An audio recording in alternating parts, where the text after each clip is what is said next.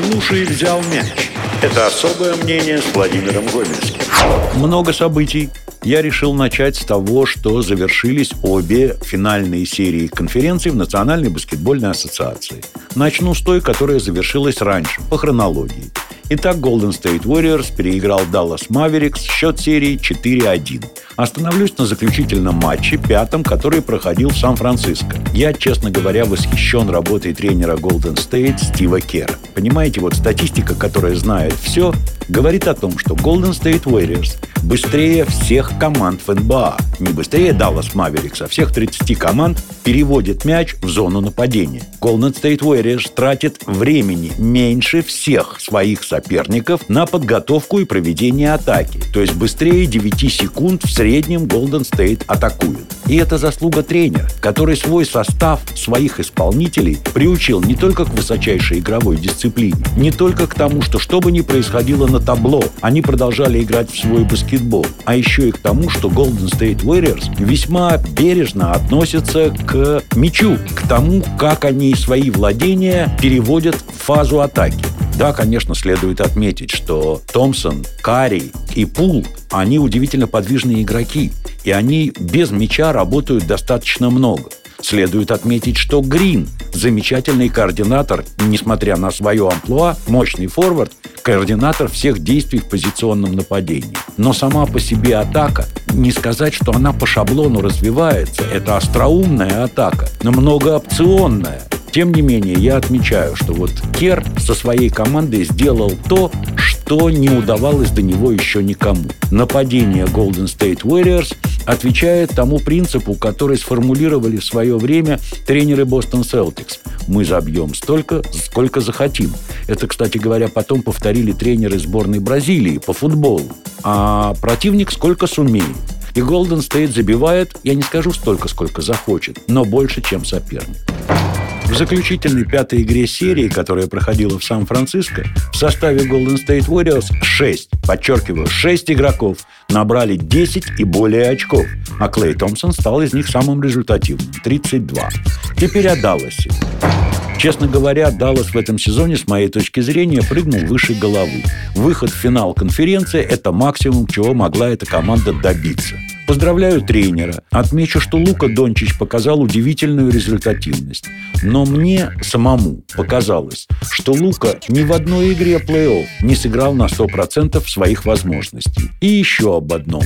Дончичу в Далласе требуется какой-то ассистент, который мог бы снять с него определенную нагрузку. Но об этом я уже говорил. Сан-Франциско готовится к финалу. Это особое мнение с Владимиром Гомельским.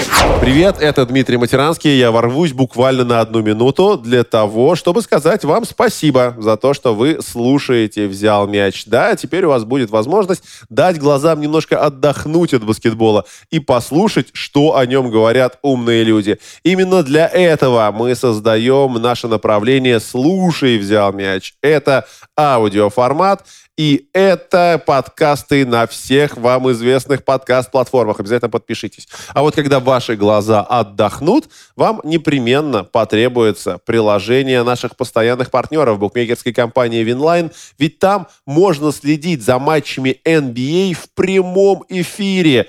И сейчас вам это точно потребуется, потому что плей-офф просто невероятно интересный. Наслаждайтесь игрой, остальное оставьте за Winline. Ну а теперь особое мнение с Владимиром Гомельским. Это особое мнение с Владимиром Гомельским. В восточном финале между Майами Хит и Бостон Селтикс потребовался седьмой матч. Но, наверное, нужно остановиться сначала на шестом. Удивительная серия, в которой команды чаще выигрывали на чужом поле, чем дома. Шестой матч серии проходил в Бостоне, а победил Майами 111-103. И я в очередной раз говорю о том, что тренер Эрик Спаэлстра замечательный тренер, прекрасно готовящий свою команду. А в Майами в шестом матче я бы отметил действие разыгрывающего Кайла Лаури. Пожалуй, после травмы, после его возвращения в строй, Лаури сыграл свой лучший матч. 18 очков, 10 результативных передач при всего двух потерях. Но солистом все-таки был Джимми Батлер. 47 очков – это вам не фунт изюма. Причем с удивительно высоким процентом даже в реализации трехочковых бросков. 4 из 8. И 11-11 с линии штрафных. И 9 подборов. И 8 результативных передач. Это, ну, невероятная статистика для одного человека. Он на площадке провел 46 минут. Такое впечатление, что он просто железный. И слова Спуэлстры после матча о том, что Батлер в нашей команде для того, чтобы не дать нам проиграть, они отвечали истиной.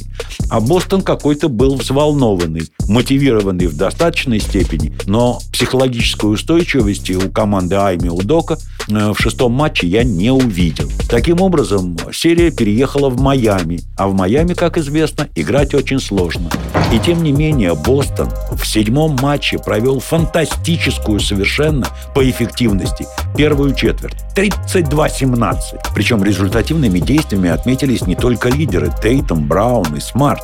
Отлично в первой четверти смотрелся Грант Уильямс. Определенную поддержку в плане результативности дал Эл Хорфорд. Но я бы сказал, что завоевав преимущество в 15 очков, Бостон сменил тактику. Это едва не сыграло, в общем, такую отрицательную роль потому что Майами бросился в погоню. И предположить, что Майами на своей площадке выбросит белый флаг не мог никто.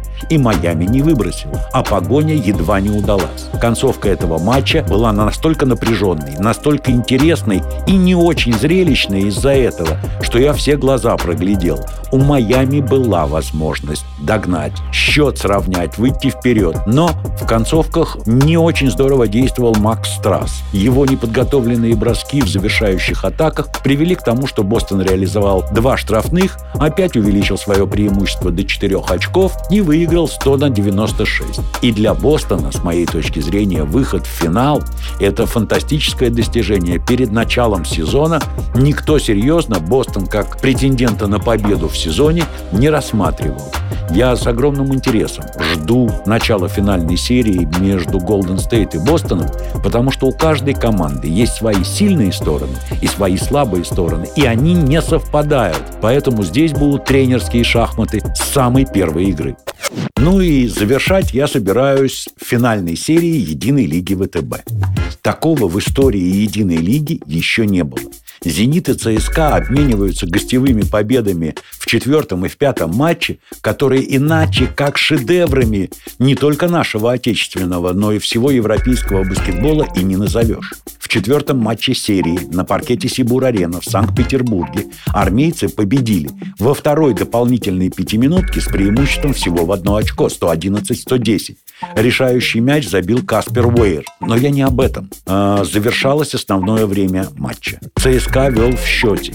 Нелепый фол шведа на Ллойде, и тот забивает, имитируя бросок со своей половины поля, назначенные три штрафных. А дальше еще одна нелепая ошибка. В таком напряжении, в такой концовке ошибки простительны. И тем не менее ЦСКА по опыту выступления в решающих матчах гораздо опытнее своего соперника. То, что ЦСКА этот матч спас, это было действительно чудо, которое расстроило всех поклонников «Зенита». Счет в серии стал 3-1. Но тренер «Зенита» Авьер Паскуаль привез свою команду в Москву на пятый матч в боевом настроении.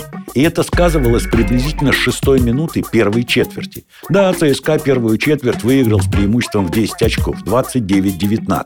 Но, во-первых, Сергей Карасев в первой четверти. Во-вторых, выход со скамейки Билли Бэрона, который вообще не знал в этом матче, что такое промо. И, наконец, та поддержка, которую игрокам периметра наконец-то оказали высокорослые.